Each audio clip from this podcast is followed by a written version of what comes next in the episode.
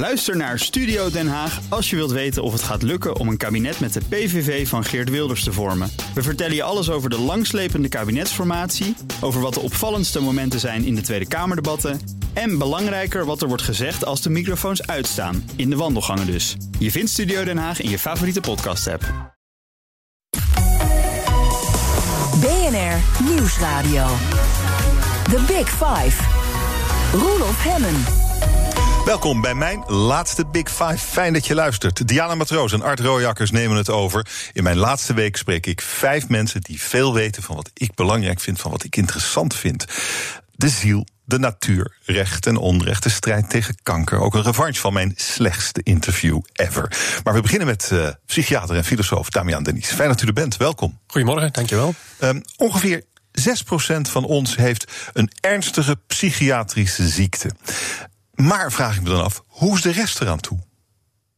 Ja, dat is een uh, boeiende vraag. Uh, 6 tot 7 procent heeft inderdaad uh, volgens de officiële diagnostiek een ernstige psychiatrische stoornis. Maar nog eens, ik denk een kleine 40 procent van de Nederlandse bevolking voldoet ook aan de criteria voor een lichte mentale stoornis. 40? Wat zijn dat dan voor stoornissen? Dat zijn voornamelijk angsten, dat zijn depressies. Daar zit ook heel veel verslaving bij. Dat is een beetje de top drie van de stoornissen in Nederland. En wat is, 40% vind ik veel. Wat is het grootste probleem dat daaraan ten grondslag ligt? Hoe komt het? Ja, dat is een boeiende vraag. Er zijn verschillende mogelijkheden. Er zijn twee, denk ik, belangen zou je kunnen zeggen. Ja, uh, misschien maken die psychiaters die stoornissen wel heel gemakkelijk. Misschien is die drempel wel heel laag, waardoor heel veel mensen voldoen aan een stoornis, terwijl dat niet zou moeten. Aan de andere kant zou je kunnen zeggen, misschien is het wel terecht dat deze mensen allemaal psychisch lijden. En heeft dat toch iets te maken met de manier hoe wij onze samenleving hebben ingericht? Komt dat niet door de welvaart, zou je kunnen Oké, okay, want waar worstelen we dan mee? In elk geval zoveel van ons. Je ziet dat heel veel mensen worstelen met het tempo van onze samenleving. Alleen de tijd al. Het gaat heel snel. We doen, denk ik, gemiddeld als persoon zeven, acht keer meer dan onze voorouders. We hebben de mogelijkheden dankzij technologie. Zeven, acht keer meer? Wel, het is een ruwe schatting. Ik heb nou, zitten we naar schermen te kijken de hele dag. Ja, is dat wat we meer doen? Wanneer men vroeger de was deed, ja, dan gingen mannen, meestal vrouwen natuurlijk, naar een beek en die deden oh, de was. Zo. Oh, zo. En dat, of zelfs in de jaren 50, dan, dan had je een huisvrouw die voltijds bezig was met uh, het huishouden. En man ging naar zijn werk, kwam terug. Dus die, die soort van trage dynamiek die heeft plaatsgemaakt voor een hele snelle wisseling. Overal komt informatie. Wij gaan drie keer per jaar op vakantie. We werken, we gaan sporten, we gaan ook nog eens eventjes uit. Dus dat, dat wordt allemaal gecombineerd. En dat tempo ligt gewoon heel hoog. En dat is heel snel gegaan in een, vijftiental jaar tijd. Um, ja, en dan zou je kunnen zeggen dat uh, je kunt dat ook uh, goed vinden.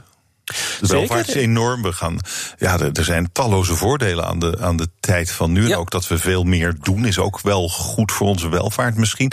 En toch is dat misschien wel een bron van al die ellende. Ja, want ik denk dat een kleine groep van mensen die dat aankunnen, hoog opgeleid zijn, die het geld hebben, zich dat kunnen permitteren. Maar dat een grote groep van mensen die dat beeld zien en dat ook ideaalbeeld nastreven, dat die daarmee worstelen. Omdat niet iedereen en de intellectuele en financiële mogelijkheden heeft om zich dat allemaal toe te eigenen. En waar leidt dat dan precies toe? Hoe, waar, waar, waar is het lijden bij? Als je bij kijkt bijvoorbeeld, uh, in de Verenigde Staten is het zo dat één op de vijf kinderen momenteel lijdt aan een psychische aandoening. Eén op vijf. Dat is uh, toegenomen met 50, 60 procent in de afgelopen tien jaar. Um, dat is dus de wereld waar jonge kinderen opgroeien. Dat heeft bijvoorbeeld te maken met de ambitie en het succes wat hun wordt voorgeschoteld. Dus de sociale druk die wij leggen op onze kinderen, ogenschijnlijk is dat niet zo, is veel hoger dan dat het vroeger was. Daarbij is ook dat veel kinderen ondanks die sociale druk, veel sociaal geïsoleerder leven dan vroeger. Verder van hun ouders staan. Dikwijls zijn er eenoudergezinnen. Veel lastiger vinden om echt een hele goede ingebedde sociale context te krijgen. Meestal is het virtueel. Dus aan de ene kant verlies je vertrouwen en warmte uit het gezin. En aan de andere kant zijn de eisen die je aan iemand vraagt, als iemand stelt, veel hoger. Maar oké, en, en, tot wat voor uh, lijden uh, leidt dat dan? Wat, is, wat zijn. Want 20 Eén op, wat zijn nou één op de vijf Wel, één op de vijf uh, kinderen. En als je kijkt in Nederland, uh, denk ik, één op de zes volwassenen heeft ja. ooit in zijn leven wel een psychische aandoening. Die klachten zijn angst en depressie, maar het is, hoeft niet uh, ver te denken. Stress en burn-out bijvoorbeeld, dat zijn niet eens psychische stoornissen, maar dat zijn zeer veel voorkomende klachten. jonge kinderen die afstuderen lijden al aan een soort van keuzestress. Mensen die pas beginnen te werken, die hebben na drie jaar de, het gevoel dat ze het niet kunnen bijbenen, die moeten al stoppen. Uh, eenzaamheid. In Amsterdam alleen al lijden 300.000 mensen aan eenzaamheid. Dat lijkt zo'n groot probleem te worden. Daar mensen al over nadenken om daar een psychische stoornis van te maken. Dat is nu niet zo. Maar de sociale druk om daar iets mee te doen, omdat mensen zich zo eenzaam voelen en niet in staat zijn om contact met de ander, is, is immens geworden. Maar denk, denkt u als, als psychiater dan nooit. Doe even normaal, stel je niet aan. Kom op. Soms wel, en daar zit natuurlijk een, een, probleem. Als psychiater ben je arts en opgeleid om naar die heel ernstige problematiek te kijken. Je wil mensen behandelen die echt zeer ernstig ziek zijn met medicijnen en ook zware behandelingen. En dan zie je dat de bevolking worstelt, ook met dezelfde mentale problemen. En de, vraag, de grote vraag, denk ik, die ook voor de overheid belangrijk is: in welke mate moet de Nederlandse samenleving en de psychiater, de geneeskundepsycholoog ten dienste staan van dat algemene mentale lijden, wat misschien het gevolg is van de inrichting van onze welvaartssamenleving. Moeten wij zelf niet een stapje terugnemen? En als we dat moeten doen, kan dat überhaupt? Is dat uw eh, advies aan mensen die met dit soort klachten worstelen? Doe gewoon een beetje rustiger aan. Maak breng je tempo naar beneden. Deels wel, zeker. Dat wordt mij niet in dank afgenomen, omdat mensen dan vinden dat hun lijden niet wordt erkend. Maar ik denk dat een groot stuk te maken heeft met het een stap terugzetten. Daar, in dat opzicht was die corona uh, voor veel mensen wel een beetje een, een verlichting. Ik hoorde dat heel veel mensen die vertelden van wauw, ik heb terug tijd voor mezelf. Ik kan gewoon wandelen. Ik kan uh, met mijn kinderen dingen doen. Dus die gedwongen isolatie was niet voor, voor iedereen per definitie slecht. Maar het toonde een ander soort van wereld waar je ook kan leven in een rustiger tempo. The Big Five. Roelof Hemmen. Fijn dat je luistert naar mijn laatste Big Five-reeks. Vijf mensen die veel weten van wat mij persoonlijk fascineert. Psychiater en filosoof Damian Denies is vandaag mijn gast. Ik vraag me uh, echt wel eens af wat de zin van het leven is. Uh, heeft u enig idee? als, ik die, uh, als ik dat antwoord zou weten. Wel, ik heb wel een idee. Uh, het interessante van de vraag naar de zin van het leven is dat de zin van het leven de vraag zelf is. Dat is natuurlijk wel een makkelijke, maar toch is het zo. Er is geen antwoord op die vraag, omdat elk antwoord op die vraag de vraag te niet zou doen en daarmee het leven. Dus het leven zelf bestaat in het ontwikkelen van die vraag naar de zin van het leven. En elke levensfase, of je nu jong bent of op middelbare leeftijd, oude leeftijd, elke keer verandert die type vraag. Dus je kan niet één finaal antwoord bedenken, omdat wij als mensen evalueren, evolueren en daardoor die vraag steeds verandert. Dus de vraag stellen is de zin van het leven. Net zoals ah. verlangen naar liefde deel uitmaakt van de liefde. Ah, oké. Okay. Ik blijf even hangen wat u zei over elke levensfase kent zijn eigen levensvragen. Ja. Ik ben, ah, ik ben 57, ik ben daar een podcast over aan het uh, maken. En ik vraag mij dus af, wat ga ik nou doen met de jaren die nog voor mij liggen? Dat zijn er minder dan die achter me liggen. Maar het zijn dus hele kostbare jaren. Ja. Um, dat is iemand, uh, iemand van 20 zal zich zo'n vraag niet stellen.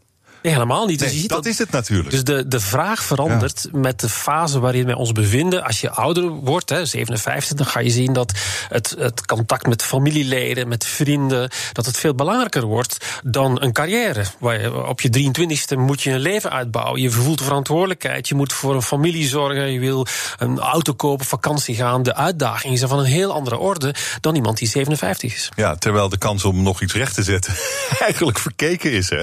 Je hoeft niks recht te zetten. Ik bedoel, uh, nee. iedereen laat een spoor na en dat spoor op zich is al waardevol. Ja, dat is een mooi antwoord. Ja.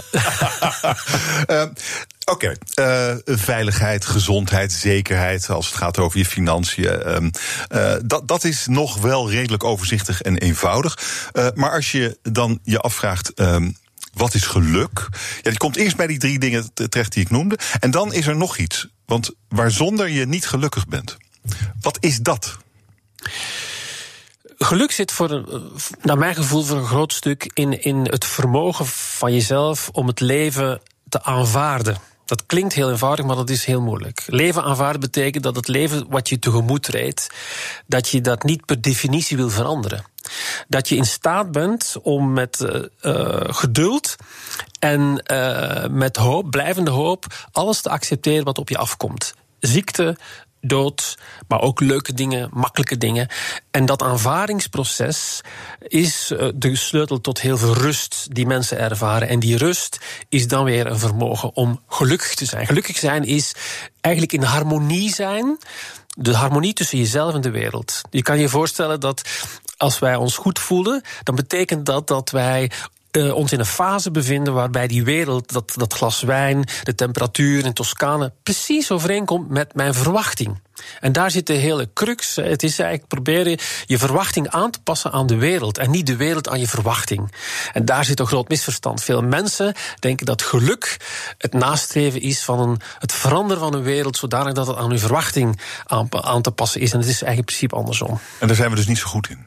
Daar zijn wij niet zo goed in in het Westen. In het Oosten hebben ze dat al veel langer gezien. Mm Doen ze dat iets makkelijker. Dan zeggen ze wij moeten onszelf veranderen.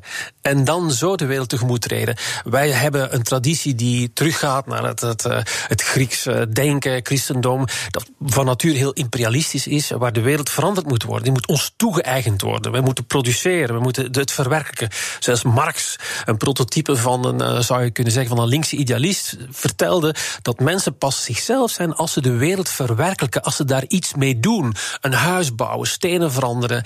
En dat er iets mee doen, dat is een opdracht die iedereen heel sterk in het Westen voelt. Hmm. En toch blijkt uit al die onderzoekjes naar hoe gelukkig we zijn, dat we heel gelukkig zijn. En u gelooft dat niet?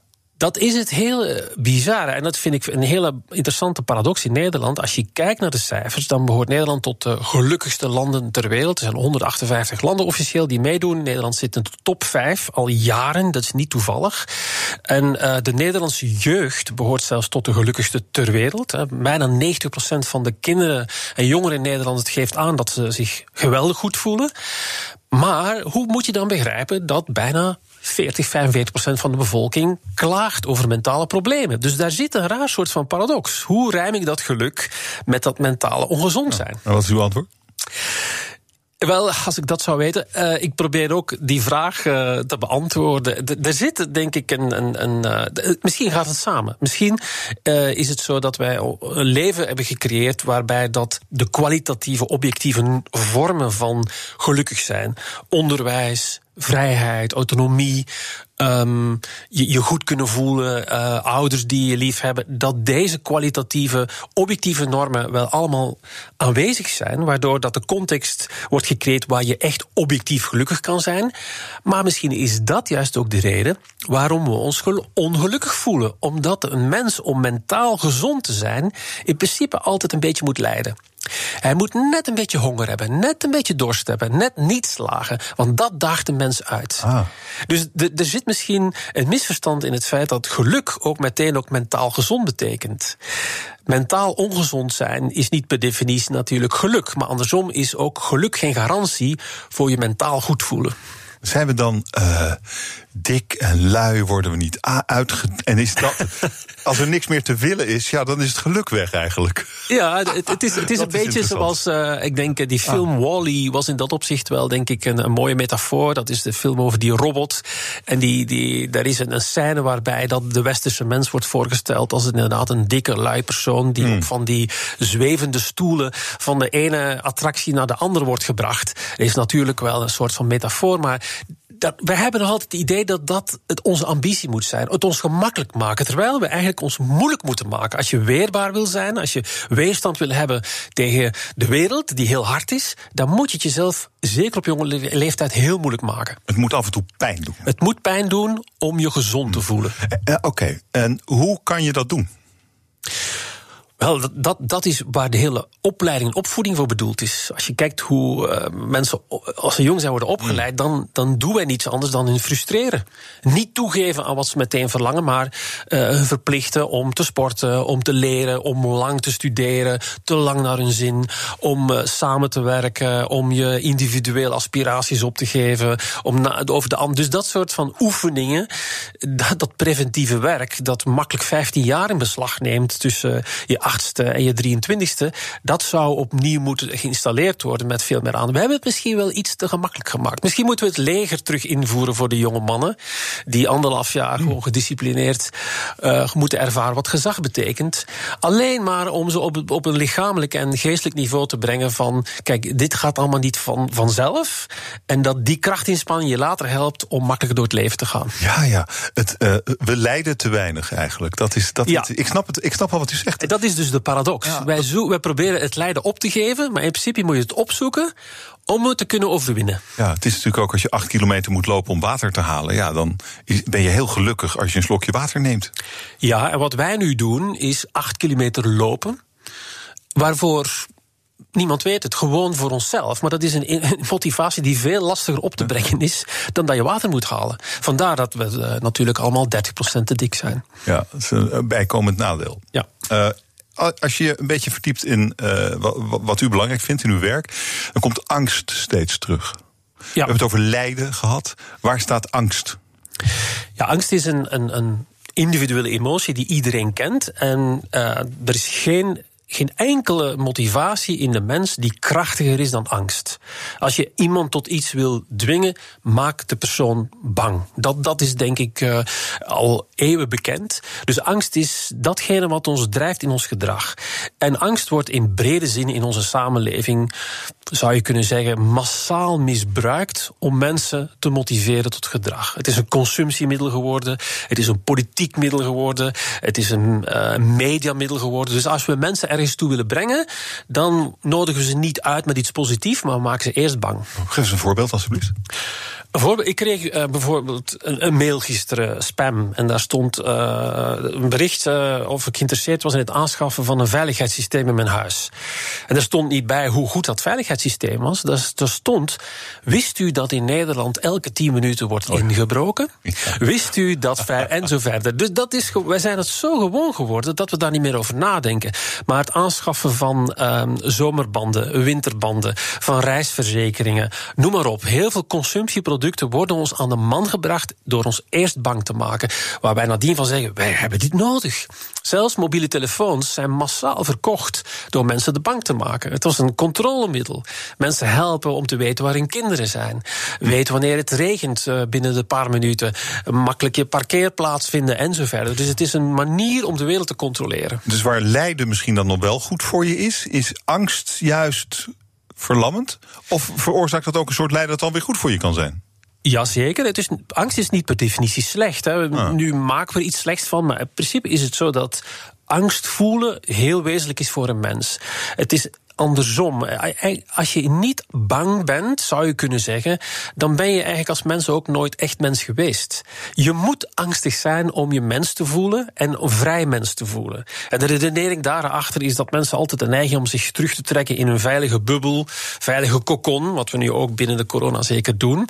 Maar als je echt vrij wil zijn, dan wil zeggen iets nieuws wil ontdekken, nieuwe mensen, nieuwe werelden, nieuwe kennis, nieuwe taal, nieuw soort van eten, dan moet je door die bubbel heen en dan, moet je, dan word je geconfronteerd met onzekerheid en angst. En dat betekent dus dat angst en onzekerheid een noodzakelijke voorwaarde zijn om je als mens überhaupt vrij te kunnen voelen. Heb ik het lef, als ik in China ben, om gewoon een restaurant binnen te stappen en daar iets heel geks te bestellen op het menu wat ik niet ken? Of ga ik toch naar de McDonald's omdat ik weet dat die hamburger er zo uitziet? Dat, dat is een mooie vergelijking. Uh, uh, mijn gasten stellen elkaar vragen via de kettingvraag. Uh, vorige week was hier ondernemer Allard Drosten in de Big Five van de omwenteling. En die had deze vraag voor u. Luister. Ja, ik las over een filosoof, eh, eh, psychiater woorden angst kwamen een paar keer voorbij. En ik meen te opereren vanuit de andere modus. Hè, vertrouwen, hmm. geloof, het komt goed, uh, optimisme. En ik zou hem willen vragen als filosoof misschien... wat zou er met de wereld gebeuren... als we met z'n allen één dag, maar misschien is dat te kort, een week zonder angst te zouden leven. Dat we alles zouden doen vanuit vertrouwen. Wat zou er dan met de wereld gebeuren? Dat is toch best een gecompliceerde vraag eigenlijk na het voorgaan. Ja, maar dit is een prachtige vraag.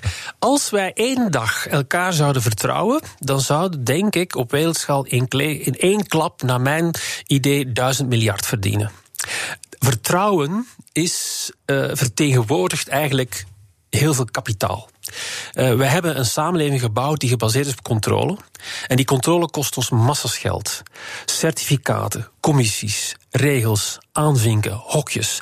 Als wij elkaar zouden vertrouwen, als wij inderdaad, zoals de man suggereert, zoals wij in een kleine familie leven, elkaar zouden vertrouwen en zeggen: Weet je wat, ik ga 100 km per uur rijden. Ik ga dat ook gewoon doen. Ik ga niet iemand aanvallen. Ik ga niet weglopen in een restaurant en die betalen. Ik ga mij gewoon gedragen. En vertrouw erop dat ik dat doe. En ik zal ook vertrouwen dat jij dat doet.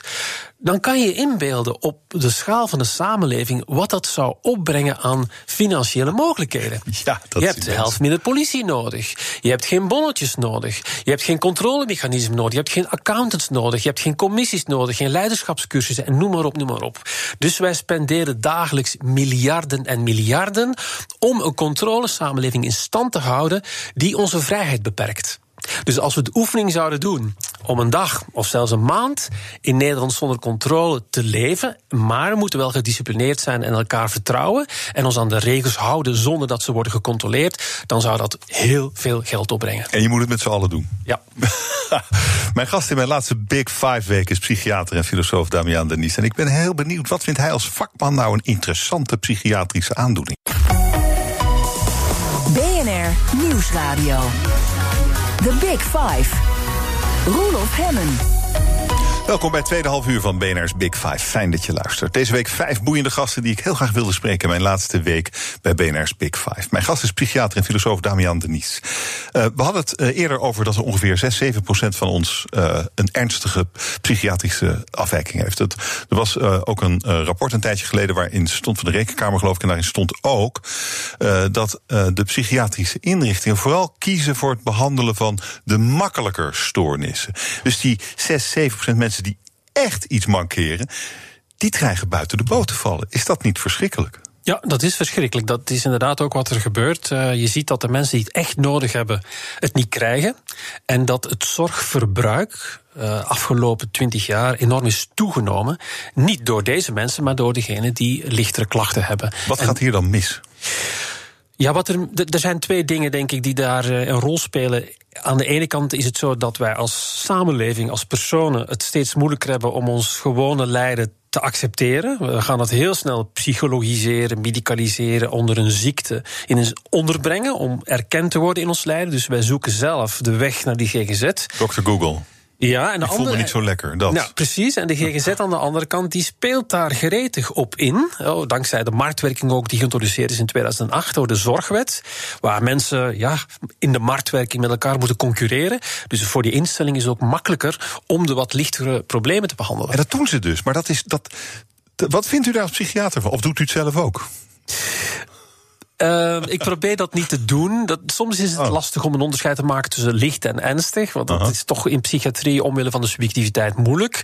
Gelukkig werk ik in, uh, in het AMC, Amsterdam UMC, in een academisch centrum. Daar komen alleen zware patiënten.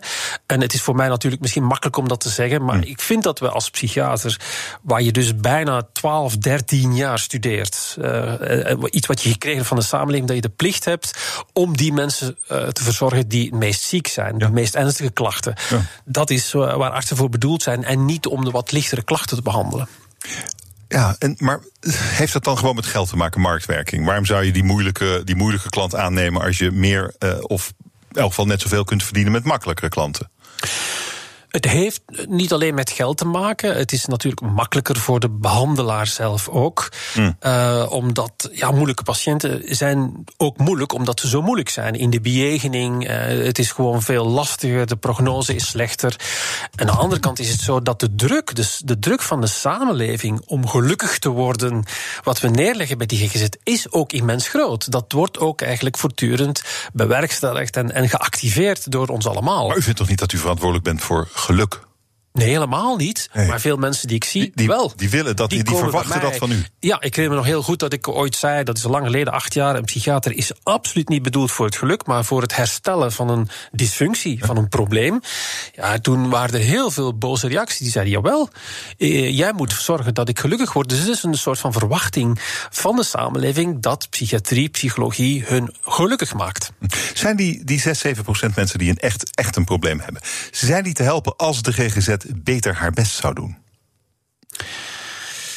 De GGZ doet haar best. Ik denk dat uh, heel hard gewerkt wordt, maar het is bijzonder frustrerend omdat het systeem waar ze in zitten, uh, en dat is het zorgstelsel, niet echt meewerkt. Dat heeft Hmm. ervoor gezorgd dat uh, het waarschijnlijk een van de beste, maar ook meest inefficiënte systemen is ter wereld. Het Nederlandse gezondheidszorgsysteem, zeker sinds de invoering van de gereguleerde marktwerking, is dubbel zo duur geworden dan dat dat uh, 15 jaar geleden was. Hè. Grosso modo kan je zeggen dat de kost van de geestelijke gezondheidszorg in 2000, uh, 2005 was ongeveer 3,5 miljard. Nu is dat 7,4 miljard geworden, dus verdubbeld.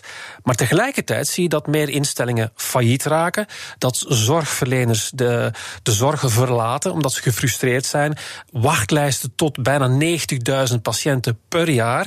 Dus die gezondheidszorg die doet het heel slecht terwijl het budget verdubbeld is. Nou, waar is dat geld naartoe gegaan? Dat is voornamelijk naar die controlemechanismen gaan, naar de administratie, naar het management, naar uh, zorgverzekeraars en zo verder, die met dat geld iets doen om die zorg te reguleren, door ook onder meer, vind ik, een beetje het tekort aan vertrouwen. Ja, dit is wel een heel treurig voorbeeld. Ja. Want het gaat toch om mensen die heel kwetsbaar zijn. Ja, en ik denk dat de, de, gemiddelde behandelaar 30% van de tijd oh. die je zou besteden aan het inhoudelijk werken met patiënten, nu moet besteden aan administratie. Uh, laten we naar, naar, naar, uw vak gaan. Want uh, wat, wat vindt u als psychiatrische vakman als dat niet een belediging... Nee, ik bedoel dat heel positief. ja, u, bent, u bent een dokter, u bent een vak. Ja, ja, dus, het is het een vak, hè? Psychiatrie is een vak. Denk gewoon. ik ook. Dus, dus ja. wat vindt u dan als vakman nou echt interessante aandoeningen? Wel, wat ik het meest interessant vind als, als uh, psychiater en als vakman, dat is, dit is ook gewoon een vak, is de, het, gesprek, het diagnostisch gesprek met een, met een patiënt. Dat, dat is voor mij uh, ja, genieten. Um, de dynamiek die zich kan ontplooien tussen twee mensen, waar je probeert te achterhalen wat er aan de hand is. Het spel dat iemand speelt, om dat helemaal of soms of gedeeltelijk bloot te geven. De familie daar rond. Dus dit, dit, het blootleggen van wat bij iemand het probleem is, dat is het meest uitdagende voor een psychiater. En als je dat hebt gedaan, is een tweede stap natuurlijk het, het, be, het bedenken van inventieve behandelingen. De creativiteit eh, die je moet aan de dag leggen om iets te doen met de beperkte hulpmiddelen, zodanig dat iemand beter wordt. En daar vind ik dat we absolute autonomie en vrijheid moeten kunnen hebben. Want dat kan soms heel raar zijn. Ook ethisch misschien raar voor veel mensen. Je moet soms hm. mensen uitdagen. Het is niet alleen troosten en ondersteunen wat veel mensen denken. Het is ook soms lastig zijn. Mensen pesten, vervelend zijn. om juist die grens op te zoeken. en die creativiteit te kunnen tentoonspreiden. Dus u heeft niet de favoriete aandoening?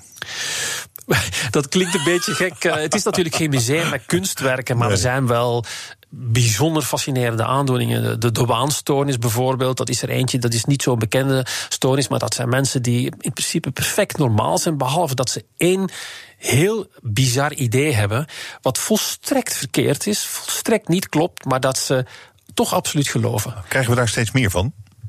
Nee, dit is een redelijk constante en zeldzame aandoening. Maar het is wel hmm. uh, eentje die zo hardnekkig is. Uh, wat, wat wat, wat het voor een psychiater heel fascinerend maakt. Nou ja, dat is niet wat we op social media zien terugkomen over alle complotdenkers. En dat heeft er wel mee te maken. Ja, ja. ja. Oké, okay, dus de waan. En kunt u dat soort mensen dan ook echt helpen? Kan dat idee eruit? Nauwelijks. Je ziet dat als iemand oh. zo'n idee heeft, en dat is het boeiende voor ons dan natuurlijk technisch, dat een perfect normaal persoon. Ja. Zo hebben we de verschillende gehad. Je, je, voor ons stel, je bent 40, 50 jaar, je hebt een gezin, je werkt, je bent succesvol. En plotseling komt er een idee in je leven dat volledig destructief is. En jij bent de enige in de wereld die dat gelooft. Wat zou dat kunnen zijn, bijvoorbeeld? Bijvoorbeeld, uh, wat mij bijvoorbeeld uh, toch be beïndrukte, was een, een, man die op vakantie ging met zijn familie. Die ging zwemmen en plotseling voelde hij iets in zijn hart. Dacht dat, hij, dat er iets was, dat hij geïnfecteerd was met een beestje wat niet bestond. Maar hij was er toch van overtuigd, begon het op te zoeken. En uh, hij, was volledig geobsedeerd met het idee dat iets in dat water hem ziek maakte. En die man, zijn leven is volledig uh, geruineerd. Uiteindelijk is hij niet meer, heeft hij ook suïcide gepleegd, kon daar niet mee leven dat mensen dat niet accepteerden, dat hij dat dacht. Uh, en zo zijn er een paar zeldzame voorbeelden van mensen die extreme ideeën hebben waar niemand in gelooft, terecht, maar die dus daar geen afstand kunnen van nemen. En dat, dat laat wel een enorme enorme kwetsbaarheid zien van ons als persoon. Ja. En wij denken allemaal dat wij immuun zijn voor mentale aandoeningen. Maar als je bij jezelf nagaat, dan zitten we op een slippery slope. Het is voortdurend bewegen tussen niet ziek zijn en een klein beetje gezond zijn. Ja, het is een wonder dat we Het is een met wonder dat, redelijk normaal dat we de eindstreep halen. Ja. Eh, u bent als psychiater ook gefascineerd door bijvoorbeeld de aandoening body, nee, body dysmorphic disorder. Ja. D- wilt u eerst eens even uitleggen wat dat precies is? Ja, dat lijkt een beetje op die waanstoornis. Ja. Body dysmorphic disorder is een eh, aandoening die niet zo zeldzaam is, waar mensen, mannen en vrouwen, het idee hebben dat iets aan hun uiterlijk lelijk is. Dat het niet klopt, niet goed voelt, dat het verkeerd is. Terwijl aan de buitenkant helemaal niets te zien is. Dat kan heel subtiel zijn. Bijvoorbeeld, ik herinner me nog een man toen ik begon die vertelde: ja, kijk, ik, ik, ik ben echt afstotelijk. Eh, ik, ik kan niks. Eh, die, die, die correleerde zijn hele mislukte bestaan aan dat ene punt in zijn gezicht wat lelijk was.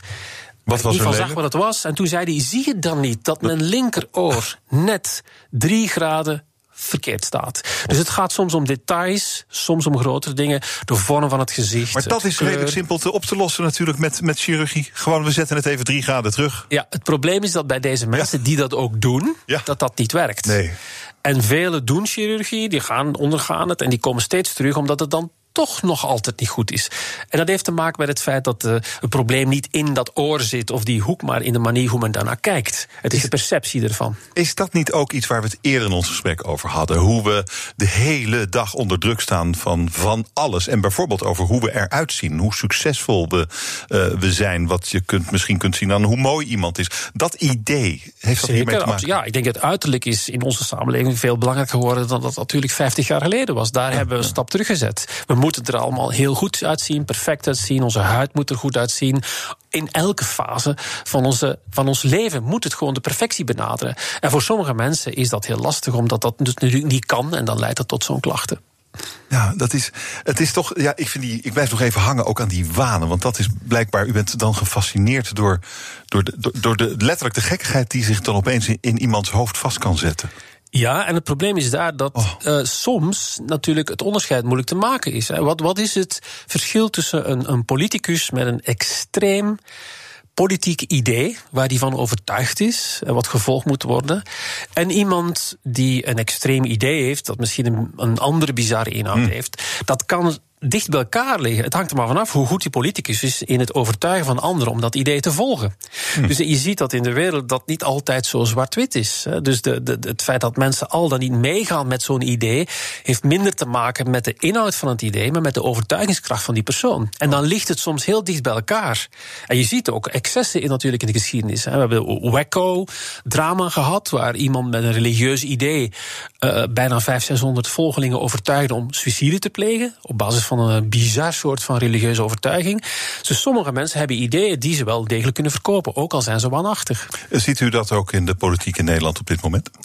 Wel, dat is een heel gevaarlijke vraag. Ik dacht dat die wel zou komen. Maar er zijn wel mensen waar je kan van denken dat zij zo'n extreme ideeën hebben. eh, en de vraag kan stellen. Houdt dat nog wel echt steek met de werkelijkheid? Oh, wie dan? Ik, heb, ik ken niet zoveel goede voorbeelden. Het is heel lastig omdat eh, eh, natuurlijk mensen gaan beoordelen op, op psychopathologie. Dat kan ik niet doen. Ehm, in dat opzicht is het een heel suggestibele vraag. Maar eh, ik, ik denk dat veel mensen wel in, in hun geest kunnen voorstellen welke dat zou kunnen zijn. BNR Nieuwsradio. The Big Five. Roelof Hemmen. Fijn dat je luistert naar de laatste BNR's Big Five met mij aan de tafel. Mijn gast is Damian Denies, hij is psychiater en filosoof. Ik zou graag met u willen spreken over de toekomst van uh, uw vak. Ja. Um, in het kankeronderzoek zien we doorbraken. In allerlei uh, vormen van geneeskunde zien, zien we dat. Uh, waar zitten de grote doorbraken te komen in uw vak, in de psychiatrie? Want dat zou best welkom zijn, denk ik. Dat zou absoluut welkom zijn. Er is denk ik in ons vak, hoewel het enorm groot is geworden door wat we dan net vertelden. Ja. Het lijden van iedereen, het, de, de vraag uh, naar hulp. Is het zo dat uh, op basis van wetenschappelijke ontwikkelingen dat toch een beetje stilstaat de afgelopen 20, 30 jaar, denk ik. Er wordt weinig geïnvesteerd in uh, nieuwe medicijnen, omdat veel firma's ontmoedigd worden door de, de lastige administratieve afhandeling van het erkennen van nieuwe medicijnen. Mm. Die zijn ook heel duur om te ontwikkelen. en die hersenen, dat is het toch het orgaan waar zich alles in bevindt, zijn nog altijd zeer ingewikkeld, heel lastig te begrijpen. Dat betekent dus dat de voortgang van ons vak maar mondjesmaat gaat. Hmm. Um, we hebben wel hier, denk ik, toevallig uh, in Nederland, Amsterdam, in het opzicht wel een, een soort van uh, nieuwe ontwikkeling. Dat is het implanteren van elektroden in de hersenen, deep brain stimulation. En dat is iets wat mogelijk wel een doorbraak zou kunnen betekenen voor mensen met zeer ernstige psychische klachten. Dat is interessant. Dat is eigenlijk stroompjes uitdelen in bepaalde hersengebieden en dan hopen of weten dat het goed komt. Wat, ja. doet, dat, wat doet dat dan precies? Ja, wat je doet is proberen te achterhalen als iemand psychisch ziek is, wat in de hersenen aan de oorsprong ligt van die ziekte, als dat zo zou zijn. Je probeert dat hersencircuit in kaart te brengen door imagingtechnieken. En als je denkt van god, dat circuit heeft iets te maken met die klachten, dan kan je een elektrode in de hersenen aanbrengen wat kleine stroompjes afgeeft om dat circuit te beïnvloeden. En dat is natuurlijk zeer experimenteel en nog altijd een beetje uh, een ontdekkingsproces. Maar je ziet bij de eerste honderden patiënten dat dat zeer, zeer effectief is. Ik heb begrepen dat het bij verslaving best uh, zou kunnen helpen.